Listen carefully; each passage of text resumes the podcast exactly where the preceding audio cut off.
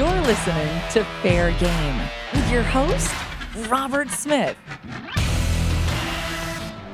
Welcome back to the show, ladies and gentlemen. This is the Fair Game Podcast, and I'm your host, Robert Smith. Today's guest is a young fair manager who has quickly gained respect throughout our industry. His fair has all the feelings of a small rural county fair, yet still attracts, on average, an impressive 300,000 people during their nine day run every September. He is the fair manager of the Clay County Fair in Spencer, Iowa. Jeremy Parsons, welcome to the show.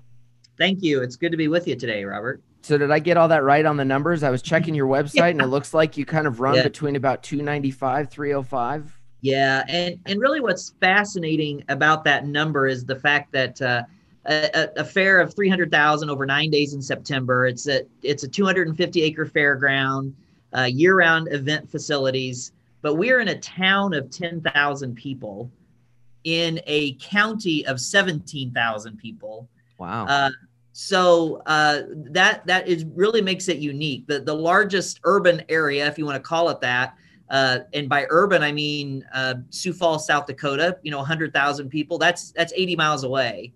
Um, so uh, we are uniquely in the middle of nowhere, but yet a a big fair in a really rural community.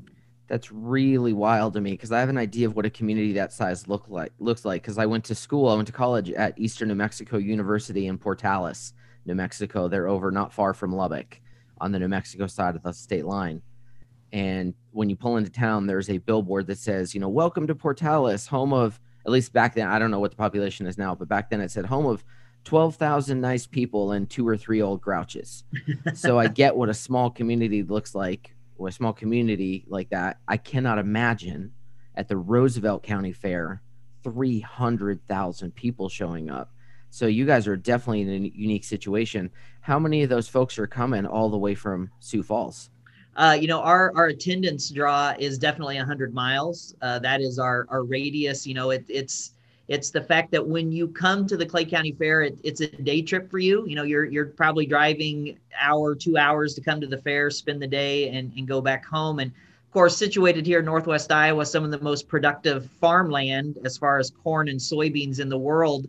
Uh, we're also unique. You know, of that 300,000 people, uh, our our guest surveys tell us that approximately 50% of them are still directly involved in agriculture. Wow. So we are still uh, still kind of really a, one of the few fairs left that's set up the way fairs used to be, where farmers uh, and ag people come together to to celebrate. That's that's us here at the Clay County Fair. So I'm guessing like your 4-H programs and FFA just huge up there at your fair. About 800 4-H kids show here at the Clay County Fair. They come from 40 counties in four wow. states. That's Iowa, Nebraska, South Dakota, and Minnesota. So uh, huge youth programs. Uh, also, the largest farm machinery show at any fair in the United States.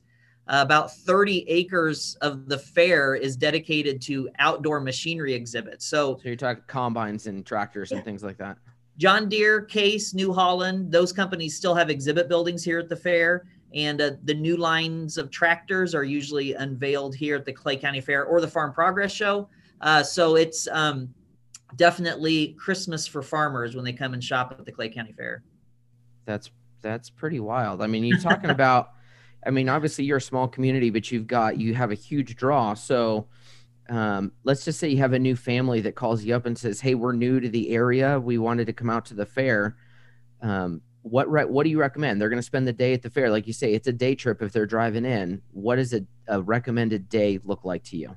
You know, uh, get here early. Uh, we're a typical Midwest fair in that case that, you know, our exhibit buildings and the grounds all open at 7 a.m., buildings open at 9 a.m. So uh, you can spend all day here. Uh, we want the families to really first check out the depot. Uh, we have the Smoky Mountain Railroad here on the fairgrounds. It's one of the largest model train displays in the Midwest. And so we really want you to come and enjoy the railroad. We want you to go to Grandpa's Barn, which is our interactive uh, ag experience, and we want you to walk through the corn and soybean plots that are outside of that building and really see how agriculture works. Uh, we'll want you to uh, pet the animals in, in grandpa's barn and, and we'll want you to sit down in one of the combine combine simulators and try your hand at uh, harvesting. So uh, a lot of interactive things. Uh, we of course we want you to enjoy the food. Uh, we just want you to enjoy the 4-h ffa competitions Uh, free entertainment all over our grounds. And, and we just really pride ourselves on being a great place for families to spend spend a day in september. The combine simulator those are pretty cool. The last time we were back up at the nebraska state fair probably i'm going to say four years ago our son nate was messing around in one of them. I think he was just disappointed it didn't fly too but yeah. he, it was really cool. I mean and then we got to do you guys do like combine rides or anything like that? I know nebraska's done those. Yeah we do not. Uh, we just have the simulator but yeah. you know even even here we understand there's that disconnect where your food comes from. Oh, you know, yeah. that uh, and, and even though we're in rural iowa it, it is amazing uh, the people that really have no idea. You know they think milk comes from the grocery store. So ag education is is key for us. Uh, we just also kind of have this component of, of besides ag education a, a, healthy component of people who still are in agriculture. So it really makes for a unique balance. Yeah my my wife is um, was formerly a school teacher. She's now a school administrator but she'll tell you there were plenty of times that you know, she would be doing a, a unit on something and in elementary school and she'd say, you know, and where does baking come from? And they'd and they'd say uh, the grocery store. And then so well no no no but what what animal does bacon come from? And they'd look at her like she had three heads. What do you mean animal? You know. yeah, you know, it, it's it's sad really in some ways that that disconnect is there. So uh, as you know really I think every fair tries to do. We're, we're trying to bridge that gap through things like uh, Grandpa's Barn and our field trip program for school kids and, and anything we can do to help, uh, you know, help close that knowledge gap. Speaking of food, for that family that you were, you know, the hypothetical family coming out to the fair, is there a food? You know, a lot of fairs have that one thing that you have to try. Is there something at the Clay County Fair that is the must try food? You know, I, I think the Nutty Bar is probably uh, pretty uh, famous for the Clay County Fair. That's just a ice cream uh, dipped in chocolate, rolled in peanuts. Uh, one of our local nonprofits uh, coordinates the the Nutty Bar operations here at the fair. Actually, the Spencer YMCA runs that, and so uh, everybody's got to have a Nutty Bar when they're here at the fair. But we just have a lot of food, a lot of stuff for you to eat on on a stick, but also um, seven sit down restaurants here on the fairgrounds as well operate. So your commodity organizations like the cattlemen and the pork producers, uh, but also the Kiwanis are famous for their pancakes, uh, and so uh, you can you can sit down and enjoy a meal, or you can grab something to go. Now, are these sit down spots? Are these are, are you just they just sitting at picnic tail, or is this like full service restaurants where they're being served during that time? It, it it some are that way. Yep, some are that way. There are a couple smaller uh, restaurants here on the grounds that are basically a full service restaurant. You'll come in and sit down, and somebody will serve you. So wow. uh, always a, an interesting balance here. Some of those are are run by nonprofits, as I said, or they're longtime family operations that are out here during the nine days of the fair. So this is not an industry that any of us, I don't think, get into. Me being an entertainer, you being a fair manager with the goal of making millions and building out a massive 401k. This is this is an industry that is driven by love of the industry, a passion for what we do. What's the what is for you that thing that happens during the course of your 9 days that drives your passion? What's the thing that you look at, you see that makes all your hard work during the year worth it? I really think it's as simple as providing a place for families to create memories. Um, you know, in our world today, uh, the world desperately needs places for families to spend time together. And, and I, I think the cool thing about a fair is mom and dad and all the kids can can come to the fair and every fair is this way, but there's going to be something there that intrigues or interests each of them. So they're individually going to get to enjoy something that day, but yet they're also going to enjoy it collectively. And and really for me, it's seeing those families walking around the grounds, knowing that they're going to make memories. Uh, they they've checked their problems at the gate, and and they're just there to enjoy the day and make memories that they're going to think about for the next day, the next year, the next ten years, the next fifty years. And when you really think about that, that that's that's a pretty powerful thing. Um, I, I'm kind of one of those probably weird fair managers. I like to know what people do at the fair. So I'll, I'll randomly, you know, pick out some family. I'll be like, I'm just going to follow them for 20 minutes at a distance, not as a weird stalker. But, you know, I, I do. I want to know where they go. I want to know their traffic patterns. I want to know, you know, what's going on. And, uh, and, and that's really the enjoyable part of, of being a fair manager. That's actually probably a really smart tactic because for all the data that we can try and crunch digitally, you know, you can get people to fill information out and forms out. You can follow up on Instagram on your hashtag and see what's popular that people are taking pictures of. But to just get out and walk the grounds and walk the grounds with the perspective of, what if I was a young family? What does this fair look mm-hmm. like to me? What if I was in a wheelchair or a, a motor scooter? Can I get around this fair? that is really hard data right there that you can use year over year to make improvements to your fair as a fair manager yeah you know i, I think it's important. You got you got to know what they're doing what they're understanding and, and we encourage our board members to do the same you know pick out that family because I, I think we all come to the fair and there's certain things we do you know some fairs or some families you come to the fair and, and maybe they're livestock exhibitors they don't leave that barn area. Uh, you know, we have some people that they really they tell us they just come for the free entertainment, so they don't go in the barns, you know, or they they come to eat, or they come for a grandstand concert, or and so we sometimes get tracked in what we do at a fair, and we're shocked to see, oh my gosh, they spent a whole day at the fair and loved it and did nothing I would have done. Yeah, you know that, that that's the part you have to always think about.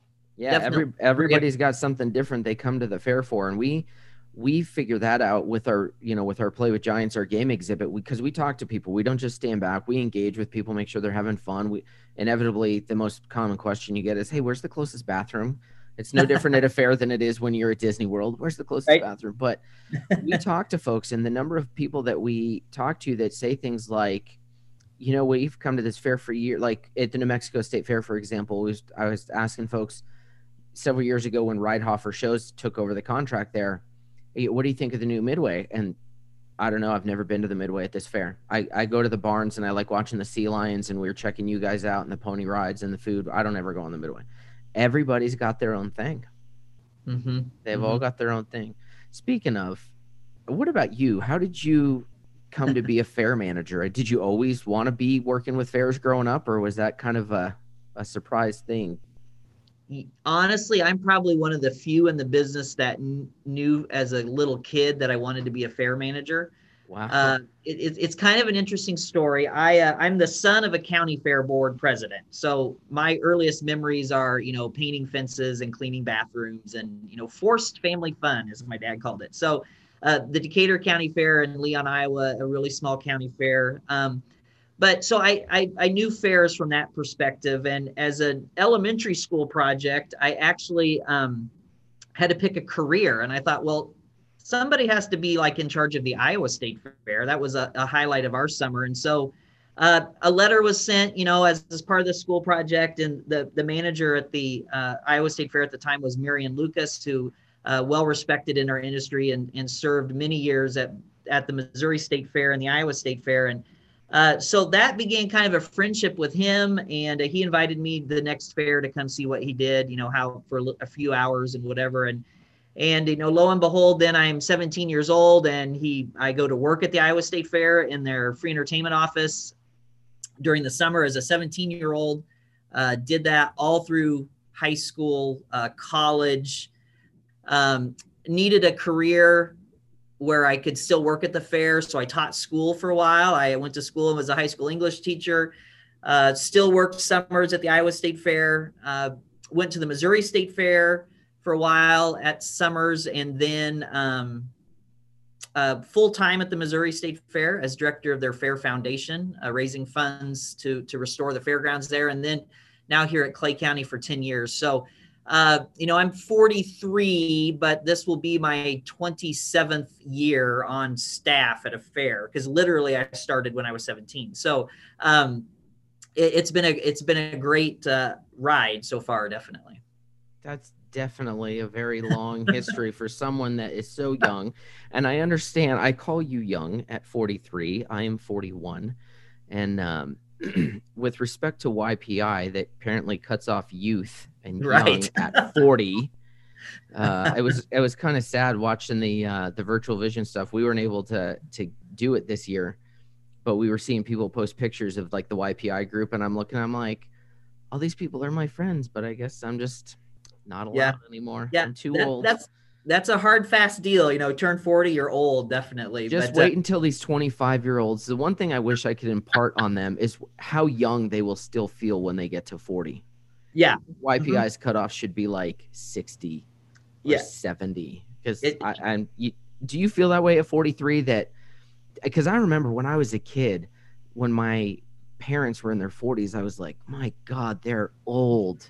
And now I'm 43 and I feel like I haven't even started in life yet. Yeah, I no, I agree 100%. It's it's definitely uh definitely internal, you know, how how you feel, but uh yeah, and you know, you talked about YPI and what a great organization, you know, within the IAFE and They uh, are. I had the opportunity to be part of that when I could, you know, that was when I was younger, 10 years ago type of a thing, but uh uh, you know, a great way to really foster the next generation of leadership in our industry. And and you know, myself and people like Jessica Underberg, uh, you know, Scott Stoller, some of us that are kind of we're in this kind of age group, we're we're kind of the products of that, you know, kind of Yep. the first generation of fair managers to have gone through YPI. So uh, definitely. Well, and having spoken to two of the three of those names, you, you know yourself and Jessica, I haven't haven't had a chance to speak with Scott, um, but having spoken to the both of you and seen what you guys have done at your prospective fairs, not only at your fairs but within the industry as a whole, I, I think YPI is a fantastic organization. It's clearly producing great results for our industry, which is, I mean, that's good for communities all across the nation because you think, I mean, Jessica's up there at Erie County. Erie County is a pretty big fair Mm-hmm. you're in a very small county but still produce a big fair and you think about the diverse populations between new york and between iowa or texas and oregon or california and florida there's such a diversity of population. And i think these um, these young whippersnappers going through YPI and coming up and producing great results for their communities only makes their communities stronger.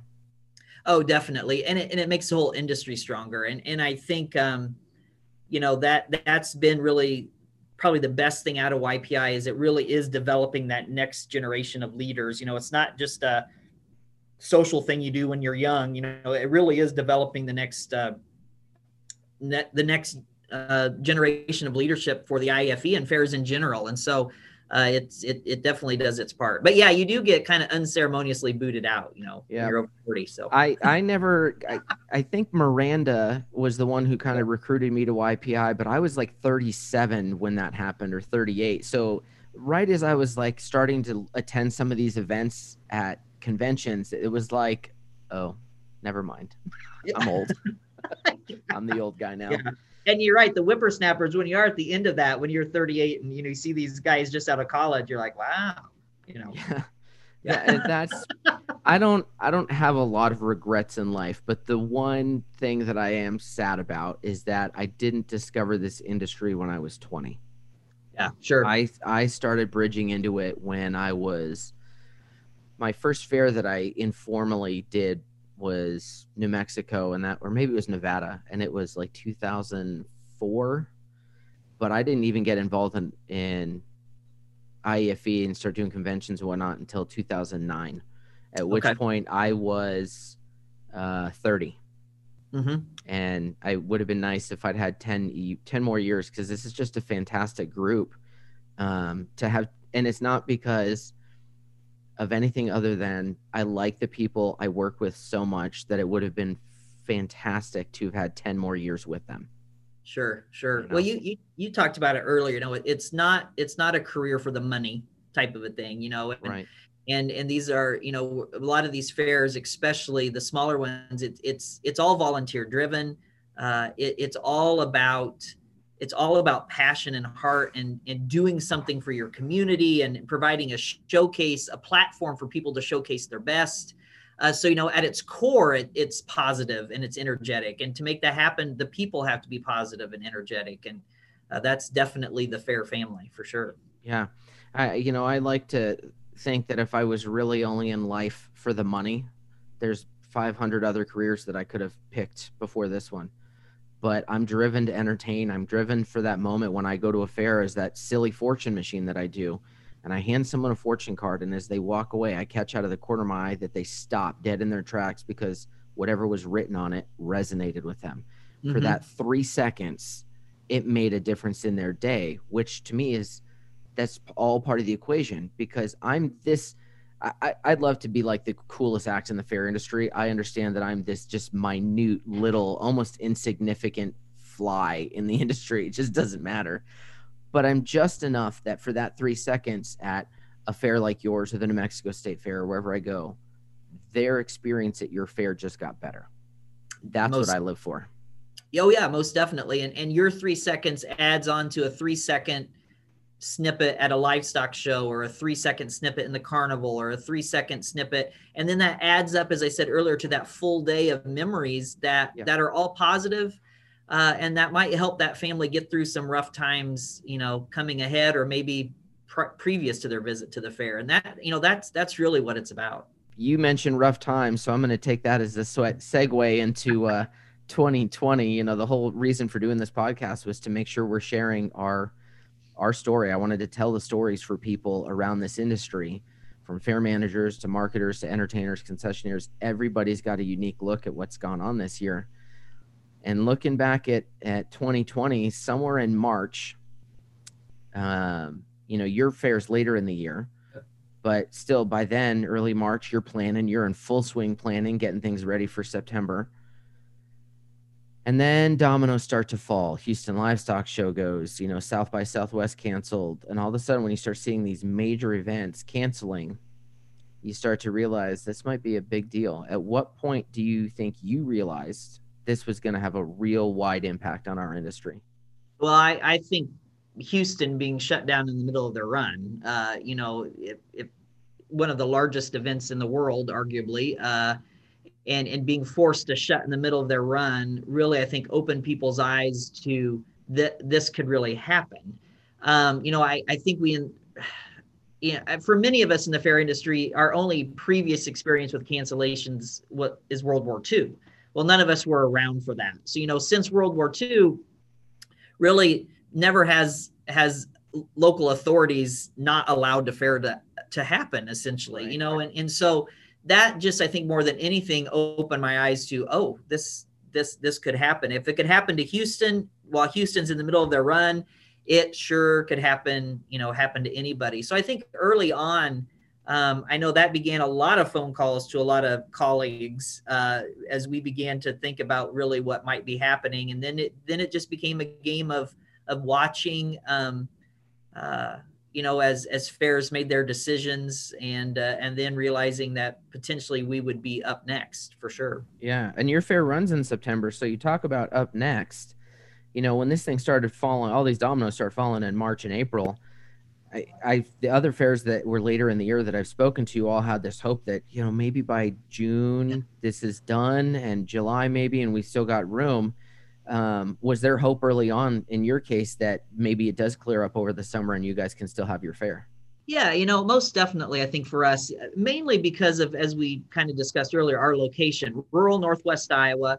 Uh, Iowa, early on in the pandemic, did not, I, I shouldn't say early on, everybody kind of shut down equally for the most part across the country early on, but Iowa came back on board early. You know, by mid May here in Iowa, restaurants were reopened again. And, and we were already beginning to you know our summer events were still going to occur livestock shows and different non-fair activities. So you know we we were kind of coming back and and obviously we uh, we're a small fair with two big brothers and and those two big brothers influence a lot of what we do and that's the iowa state fair and the minnesota state fair. Uh, if you look at a map spencer is about three hours from each way uh, we have a lot, and is the Midwest are, are, people that love fairs. So a ton of people that attend Iowa and Minnesota come to our fair. Our commercial exhibitors all route because we open the Saturday after Minnesota closes on Labor Day. So you know we we pay attention to our big brothers, and and that decision by Minnesota right before Memorial Day uh, made us realize, okay, now it's getting a little closer to home, but yet that's still a much bigger fair in a much bigger city. And so we then really began uh, some deep investigation at that point, I guess, for lack of better words. And and at some point in there, you know, you talk about you you said at what point are we up next? And at some point, you guys were up next uh, as far as having to have that make that decision.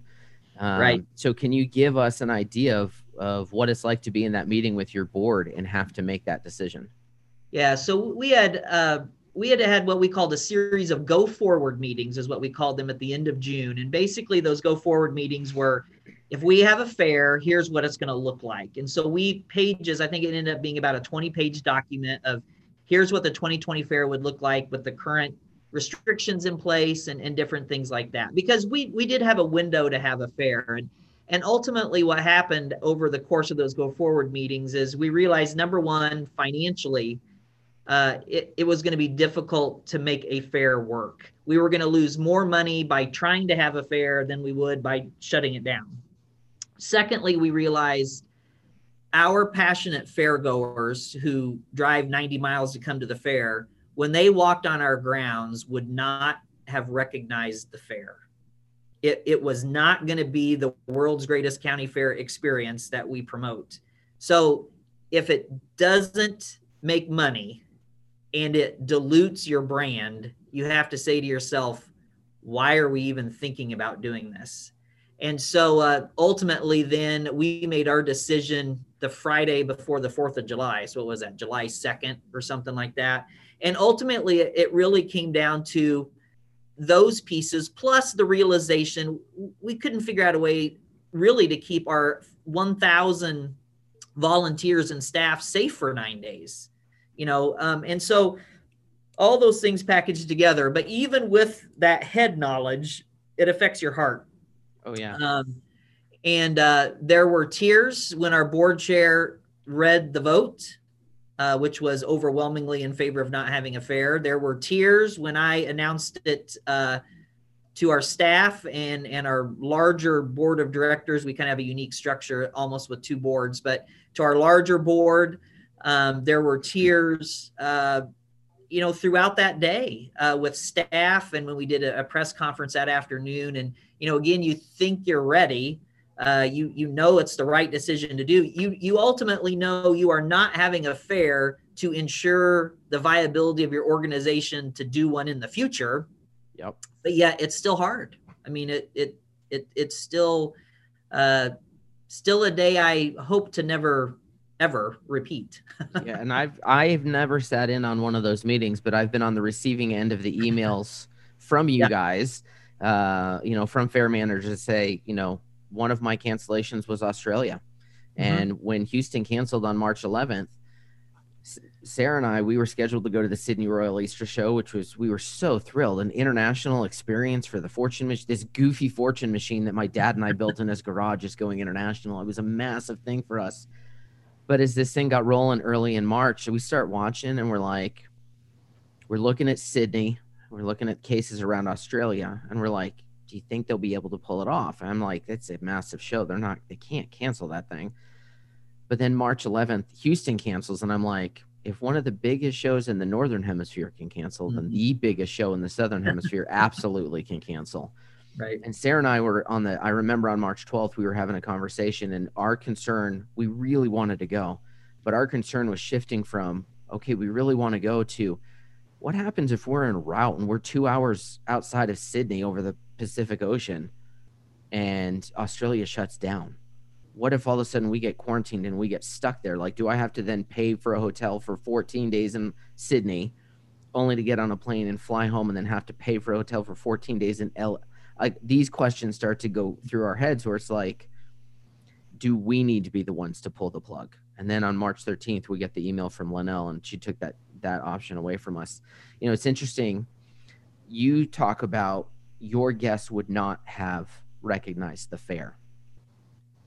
The similar thoughts and obviously you being fair managers you all you're all in kind of that same boat of how do we produce a great event for our communities but Linnell shared the same thing when I spoke to her earlier in the season, which was for their 2021 show, and, and I suppose their government could change this. They were capping them, I think she said, at 50,000 people a day. Well, that for a lot of fairs for a 12 day fair, I think you'd take 50,000 people Sure. a day, no problem. Right. Right. But they usually get somewhere around just south of a million, like 980 is what they're typically mm-hmm. at. So on a 12 day run, you're talking about a 35% attendance reduction already. hmm And her thing is, she exactly said what you said. how do you protect your brand? How do you not put out an event that people get turned off and then when things finally reopen, you only get 500,000 because you annoyed so many people? You know, and and and to your point of how do you protect the viability of a fair moving forward?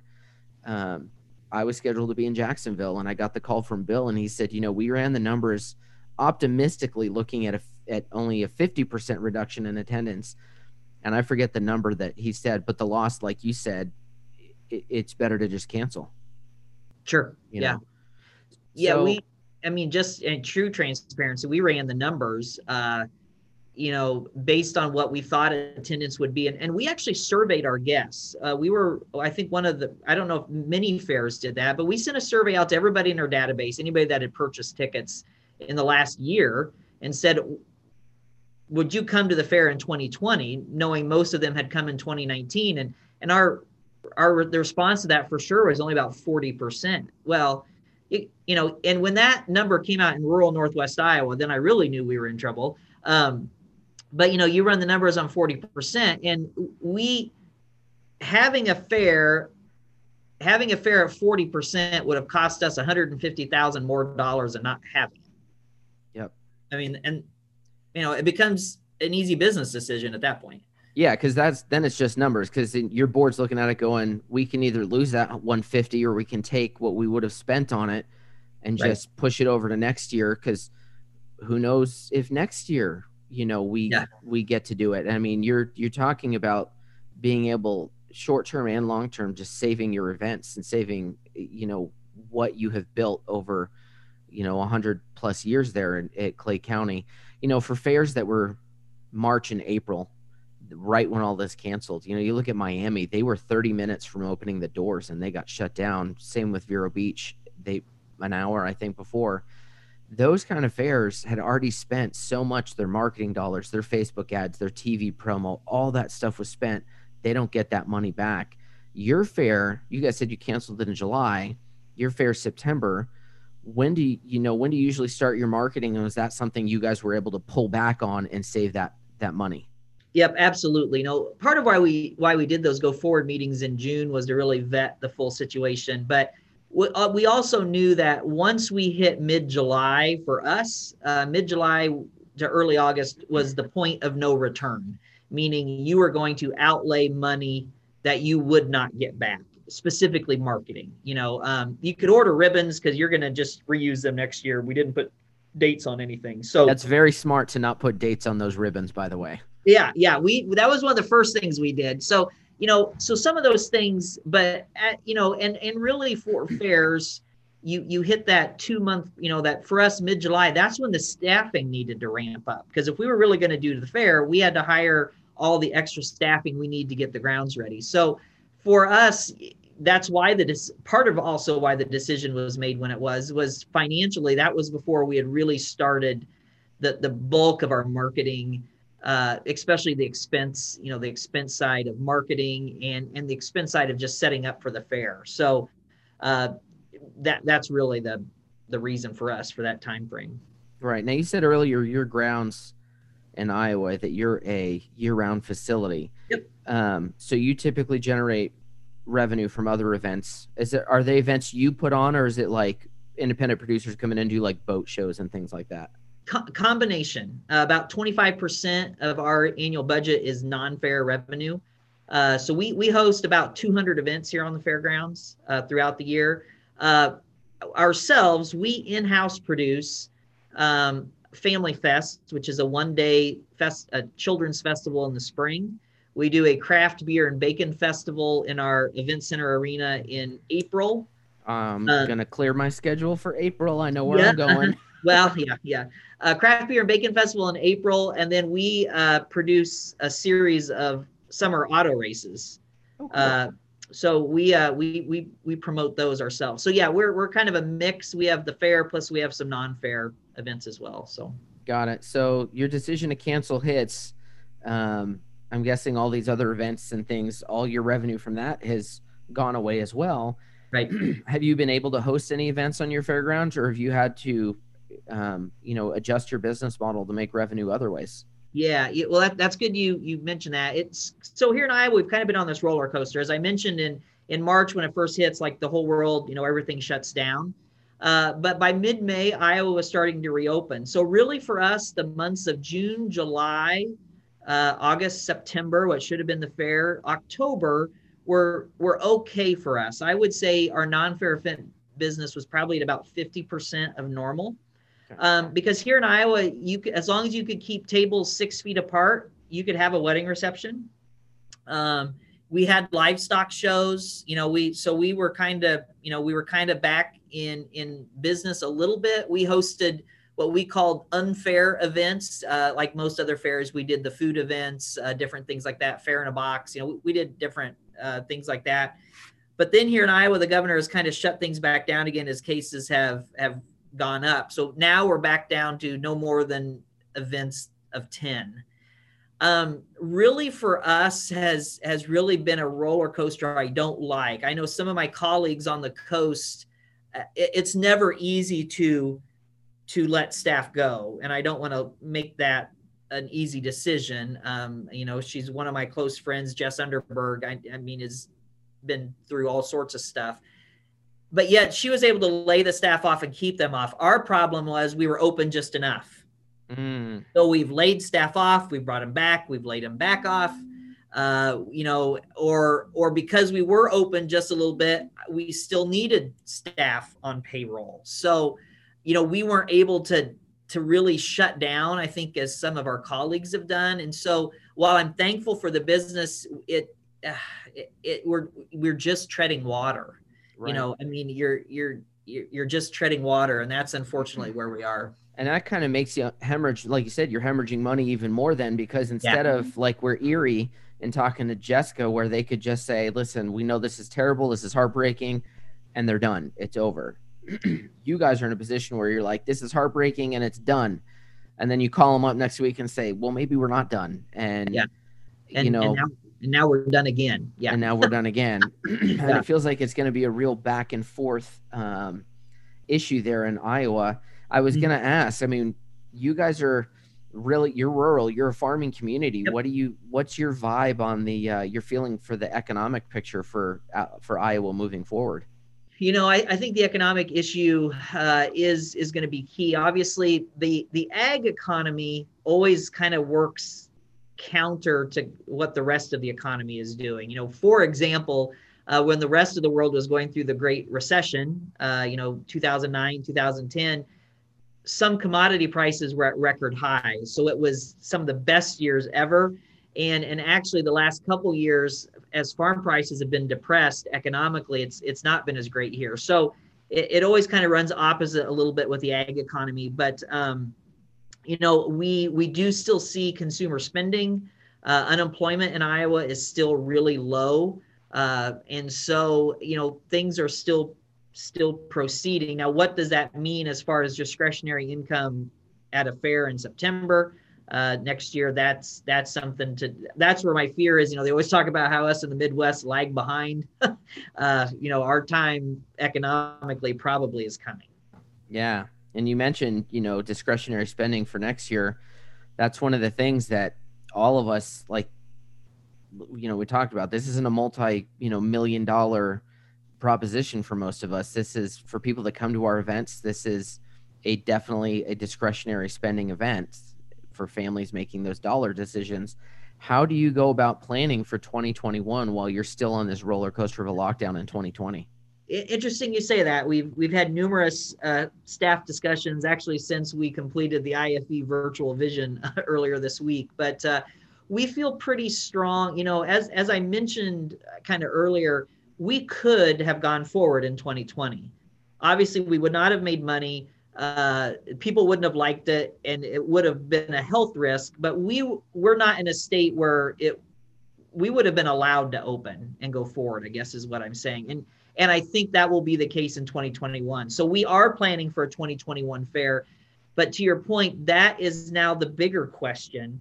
Um, all of us in the fair industry attempted, or at least we did, to roll everything forward. And I'm sure you probably saw that with some of your fairs. If you're contracted in 20, we want you yep. here in 21. So that was for us was commercial vendors, uh, entertainers, grandstand entertainers, and that's that's awesome. We rolled everything forward But will our 21 fair, for lack of better words, be too big? Hmm. If my crowd is down, but I've rolled everything forward, I I'm not going to make money in 21 either. And it's probably going to be 22 before I can really resize if I have to resize. You know, I think there's two thoughts out there. We're going to come back bigger and better than ever, or there's going to be a certain percentage that aren't going to feel comfortable ever again coming to large events and and we're contracting, you know. So for us, how are we personally doing that? You know, we're looking at 85% of revenue is what we're budgeting next year's fair on. So whatever our five year average was, uh, so rough numbers, 300,000 people, 85% of that's 255. But the problem is I rolled everything forward. So my programming is still based it's on 2020. Yeah, it's still based on 300,000, but I may only have 255 to pay the bills. That to me is becoming almost more concerning than the decision to not have a fair in 2020 because we're going to go forward in 21 regardless. Uh, but now it's about how do we get to 22 because between 21 and 22 I can solve the scale problem, Right. but I I can't for 21. It's a tricky thing. I the the numbers that you guys when I've been talking with you over the season that you're talking about and the formulas I th- think to me it all comes down to you know you plan somewhat conservatively but the question is did you plan conservatively enough Right. because 21 is not uh, not for any fair not for you guys No. not for the state fair of texas not for the you know podunk county fair and wherever none of you guys are having a full you know s- scale event like we did in 2019 No, no, no. So that's that's still the piece that I I don't think uh, you know you know budgets, cash flow projections. You know those are like daily updates here, and I know they are at most fairs. right Uh, you know it, it it changes, but uh, but at the same time we have we have to do something for the community. Uh, we we have to put on a fair in 21. So that that's not the option. I my fear is, uh, you know, rolling everything forward is is still the right decision, but I don't know in hindsight if it will be. right You know, Well, just- and is there a way? I think about, you know, I follow baseball and it's all free agent frenzy right now. Yeah. Everybody's talking about Trevor Bauer and where he's going to go. And I think about how baseball contracts are are kind of structured where, you know, maybe that first year they don't pay quite as much and then they get more in subsequent years or something like that. Is there a way even and and I don't know if entertainers would be willing to do this that you could call entertainers and say, "Hey, we'd like to lock you down for two years and could we pay you at 85% this year and roll that balance? So you know what i mean? And Yep. restructure some way. Yeah, and, and I think that's something, you know, it you know, you talked about the entertainers, you know, fairs are, you know, ultimately these these uh layers of partnerships with entertainers and vendors and you know that that all kind of stack up. And so um you obviously you got to treat your partners well. So is there something that could happen that you could work some of that out? And again, you know, I I'm I'm thankful we rolled everything forward, but you know, those are just the things in the back back of your mind, you know, you think um you know what will the for lack of better words you know if if i'm at 85% attendance and i rolled all my food vendors forward i have too many food vendors. And so they're going to suffer. Right. They're obviously not going to make as much money you know and those are just the types of things that i think 21 is going i think 20 2020 was the year of no fair. I think 2021 is the year of transitional fair you know of it's a good way to put it.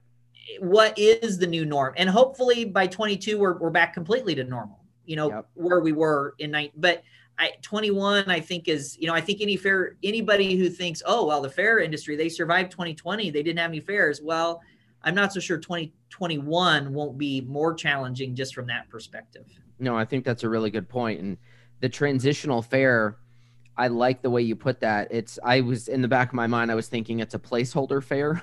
Mm-hmm. Just Yep. it's because some of these fairs that especially the smaller county fairs that i've talked to that you know in 10 days get 60000 or 80000 over 10 days they're great they're big for their communities but they had to cancel in 20 and off the record, what I'm hearing from several people that I've spoken to is if they don't have a, a 21 fair, right. they may be done right completely. And we're we're you know I've said it before. I hate the idea of of industry bailouts because I think a lot of times those bailouts come as a result of bad decision making from the industry. You know, you look at what happened with the mortgage meltdown sure. in 2008 and the banks and you know, I don't I don't really care that Countrywide made bad decisions or Fannie and Freddie made bad decisions. Like goodbye, that's business. Mm-hmm. None of us asked for this. We were a right. viable industry. We were all cruising along doing what we need to do.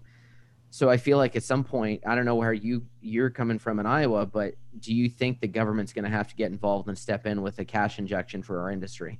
Well, thankfully here in Iowa, we have received that. Uh, the governor of Iowa really showed her commitment to county fairs in Iowa and basically set aside $6 million uh, that she received, uh, that the governor received from the Federal CARES Act. Uh, and it was distributed to county fairs in Iowa. We applied for it on a grant basis on a percentage of how much you lost, you know, and I think the top end grants were 75,000, which uh, help, you know, help meet payroll and, and help with a lot of those things.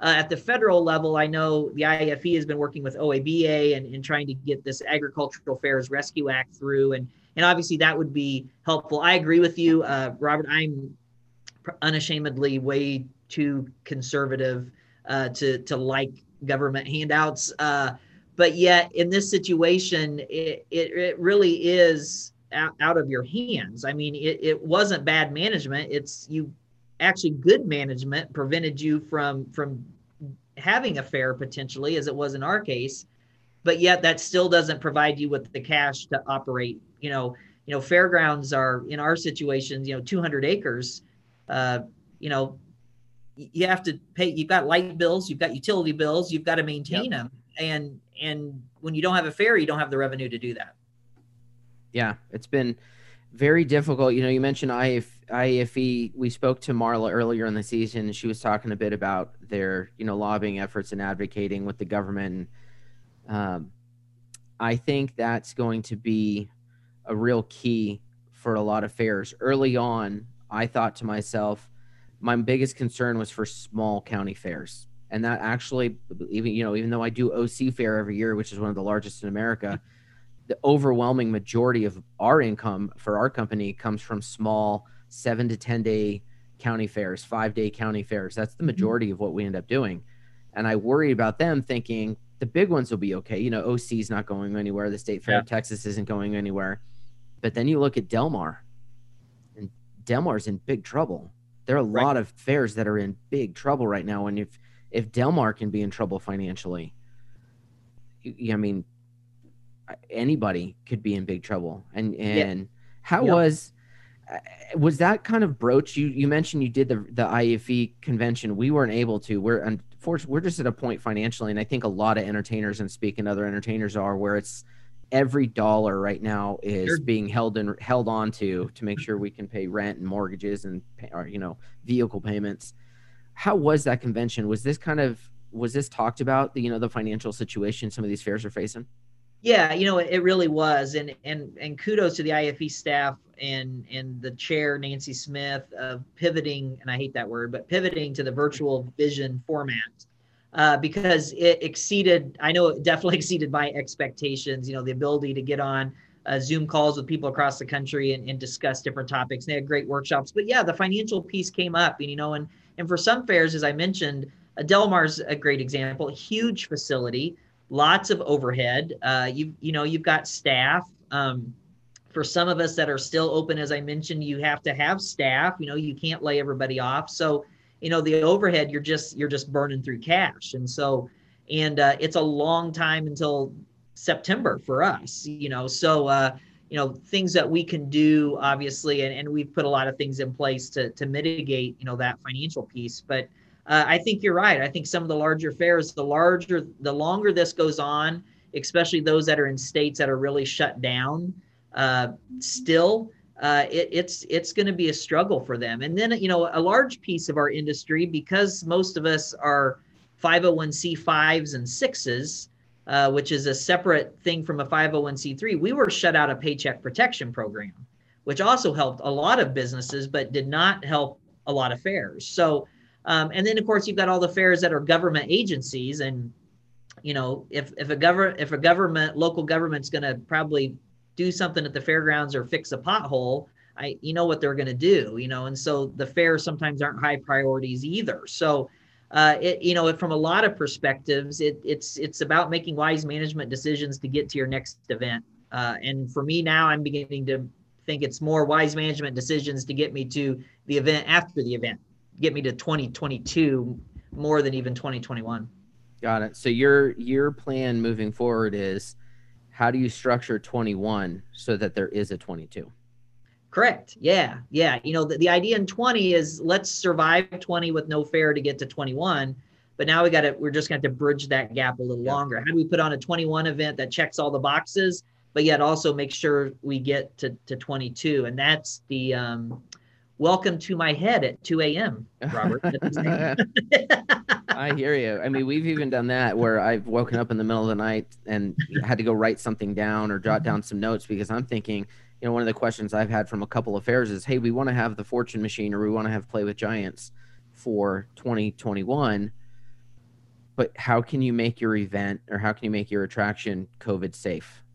Mm-hmm. And the games is not too difficult. Most everything in it has has got plastic on it. We managed to run in September this year at, in fact, I think it was right when your fair would have been, but we ran in Abilene. And that just keeping everything clean that was fairly easy. Mm-hmm. As plastic i mean that's not a big deal. But because you can keep distancing you can wear masks. How do you do that with the fortune machine? And that's one of those things that i'm going okay well i guess i'm reluctantly going to have to put plexiglass in the box and i'm going to have to vent it through the top so that i don't cook like in a sauna because you know how all of our fairs are always in nice cool months yeah. so it's just all of a sudden I'm looking at an attraction and having to rebuild something that's been set for the better part of a decade. It's been developed, it is what it is, and it's it works. And now it's like, okay, you got to change it. And that makes me not unique at all because literally every one of us, whether you're an entertainer or fair manager, are asking that same question. How do we take what worked, throw it out, and make something that will work with COVID safe practices?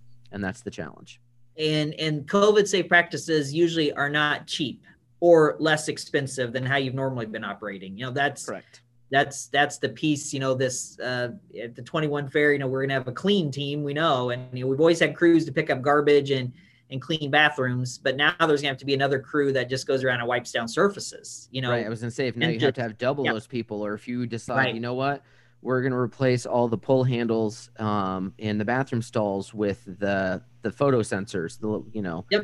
the auto flood then that's an ex- that's all additional expense. Yep. And it just yep. piles up. Clearly um, you know i want to transition here real quick. This pandemic yep. has crippled fairs and entertainment all of us in this industry. How but what about you personally? How are you holding up? How are kelsey and the kids holding up? You know it it's uh, thankfully again here in Iowa, our kids, uh, we've got three boys, 11, 8 today. One turns eight today, 11, 8, and 5. And, and the three boys have been in school full time since August here in Iowa, mm-hmm. uh, five days a week, uh, you know, mandatory masks, but really doing well. And so uh, that's been good. You know, it's been challenging. I know um, I have probably not been the, the model uh, father and parent dealing with, with fair stress. And that's something I definitely need to work on. But, you know, as always in the fair industry, uh, we're never in this alone. And and I'm fortunate to have a lot of colleagues, and I probably have spent more time on the phone with you know fellow fair managers in the last year than ever, uh, really talking through things. You know, that support is really what makes the fair industry uh, really special. Yeah, I agree. That's been, I would say, almost therapeutic for me. One of my yeah. one of my stressors has been on the entertainment side that I feel like I lost my purpose. You know, I can see we're on the the fair management side. You may not have had a fair, but you're still a fair manager. You're still actively going, okay, how do we adjust? How do we make this fair work for next year? How do we recover from this nosedive? But as an entertainer, we live on those smiles from your guests. You know, we live on the high fives and that I don't want to make it sound like it's all adoration, but that's what we live for. And all of a sudden it's gone. And for me, connecting on with people on this podcast has kind of renewed a purpose for me. Um, sharing this story has been invaluable to me. It, you know, I feel like I've got something that's I'm producing a product for people that has some value for them, Mhm. So that's Oh, I- been that's been renewing my purpose. Well, that that's good, and and you've done a great job at it, uh, Robert. I've caught. I again, I listened to Jess's last night, and uh, you know, it it's it, it is. It's about staying connected in this in this situation, and and I I totally get the therapeuticness of you know talking to to somebody and hearing as they go through uh, the situation as well. You know. Yeah. What what do you think um, before we wrap up here? What do you think's been the biggest challenge for you this year? Oh, that's a great question. Um, I, I- would almost argue, or argue, I shouldn't argue with myself, I guess, but I would almost say, I do it Uh, all the time, Jeremy. yeah, it's just yeah. fine. I, I almost, in some ways, it's been prioritizing things. And I know that sounds a little odd, but you know, you, uh, for a while there, we were planning a fair, planning a half fair, planning to cancel a fair. And, and now, you know, we're planning, how do we get to next year and what, what are the priorities? And so, and yet as all this changes there, you know, it'd be nice to be able to set back, you know, and, and think through and try to figure it all out, but you're kind of making decisions on the fly, which you normally do. But this year, it just seems like all those decisions are a little heightened, you know, whether it's even for our non-fair events, you know, making sure we are ensuring the safety of our guests. You know, you, you don't want to be the COVID outbreak place, obviously, Right. you know, and, and so, you know, those priorities, yet still prioritizing the fact of, of making next year's fair great. And, and really, I think for me, that's probably been the, the biggest piece is just that. Yeah, So- that's it's exactly what Courtney talked about. Um, Courtney Conkle over at Wyoming State Fair. When I interviewed her, she said they were holding their breath for that, you know, 14 to 21 days or so after their event. And luckily, Wyoming actually had a, a reduction in cases during that time. So, but man, I can imagine being in your shoes as a fair manager or in her shoes, you know, having an event and going, what happens if all of a sudden we have a spike of you know 30% spike in cases? Because as i told courtney even if it's completely unrelated to the fair and not a single case came from the fair the media is not going to care. They're going to throw you guys under the bus.